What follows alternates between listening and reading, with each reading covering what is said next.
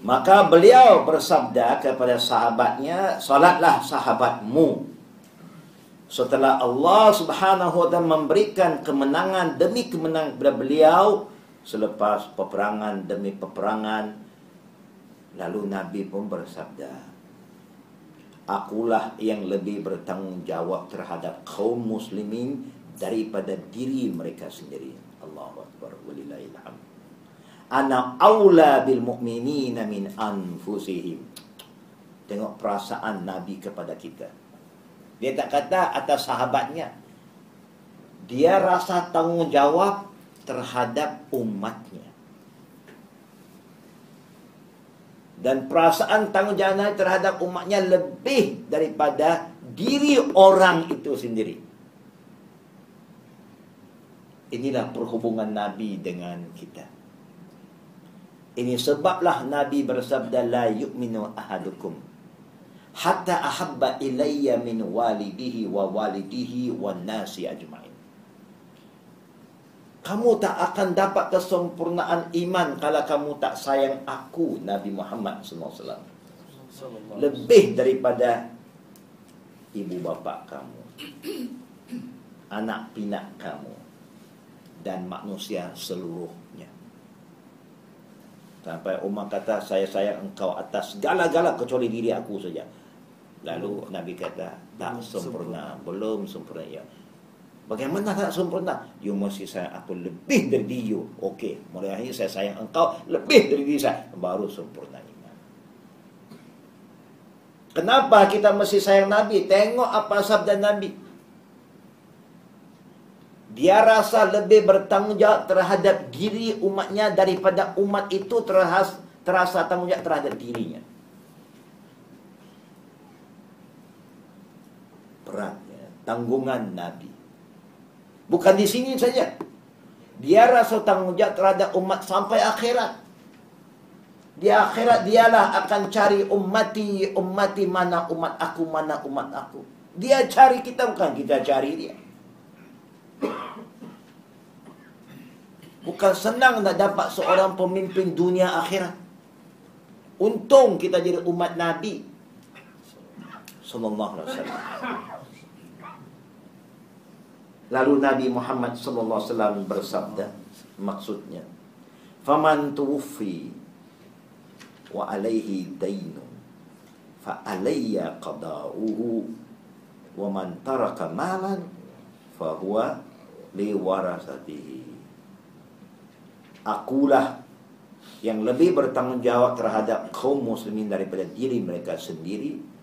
Maka siapa yang mati meninggal sedangkan dia mempunyai hutang maka kewajipanlah kewajipan kulah membayarnya. Siapa yang meninggal harta warisan harta itu untuk ahli warisnya. Tengok bagaimana datangnya nabi Bagaimana Nabi nak membayar hutang kita? Nabi banyak duit ke? Kita tahu Nabi paling miskin. Ya. Sampai waktu dia wafat pun kalau ada harta Nabi pun anaknya tak boleh mewarisi. Fatimah pun tak boleh. Fatimah nak minta. Kerana dia rasa bahawa dalam Quran sebut hak waris anak ada hak. Tapi Abu Bakar kata tidak boleh kerana Nabi telah pesan bahawa keluarga Nabi tidak boleh mewarisi harta Nabi. Ini antara sunnatun Nabi. Peraturan yang Allah tetapkan pada Nabi-Nabi, syariat yang Allah tetapkan ke atas Nabi agak lain sedikit dengan umatnya. Ha, ini khusus kerana dia adalah untuk umat, bukan untuk keluarga saja. Kita keluarga ada hak berbeza syariatnya. Itu khusus untuk nabi. Ya. Yang dimaksudkan nabi akan jadi penebusnya. Kita hidup bila Rasulullah wafat bila? Semalam yang ramai umat Islam menyambut hari apa? Hari wafat. Bukan hari lahirnya Itulah orang ahli kitab, orang Yahudi pun kadang-kadang ketawa kepada kita. Dia kata heran sangat umat Islam ini. Yang kata sayang Nabi mereka. Mereka happy waktu Nabi mereka mati.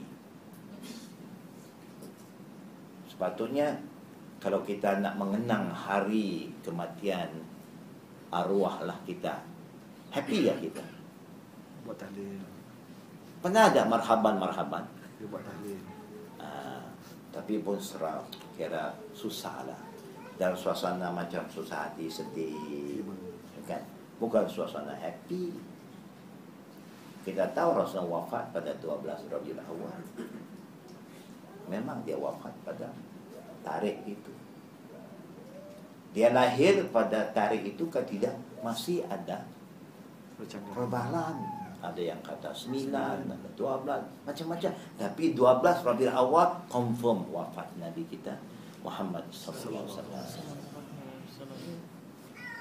Kita suka buat sesuatu yang Nabi tak suruh. Akhirnya syaitan menipu kita.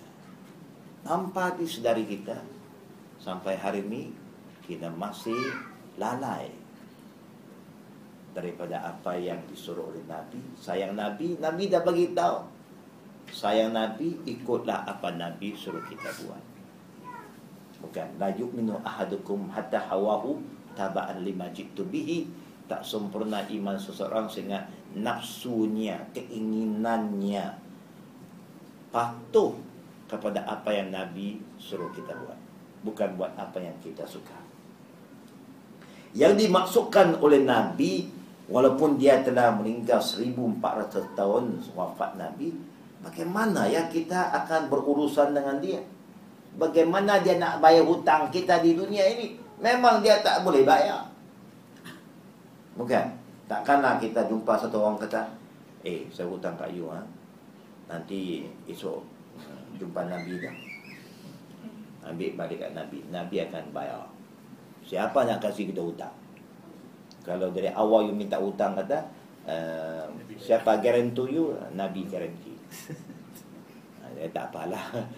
Kalau Nabi you, Nabi nak guarantee you, uh, you minta Nabi. Okay.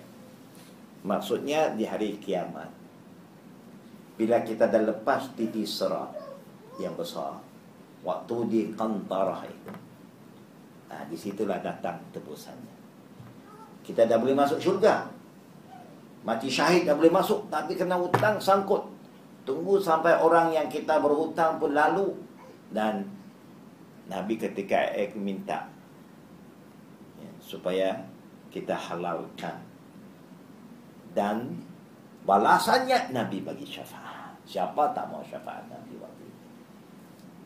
Itu cara Nabi menebus hutang kita semua. Bukan dengan duit, dengan memberi syafaat. Apa guna duit lagi waktu itu? Surga semua free.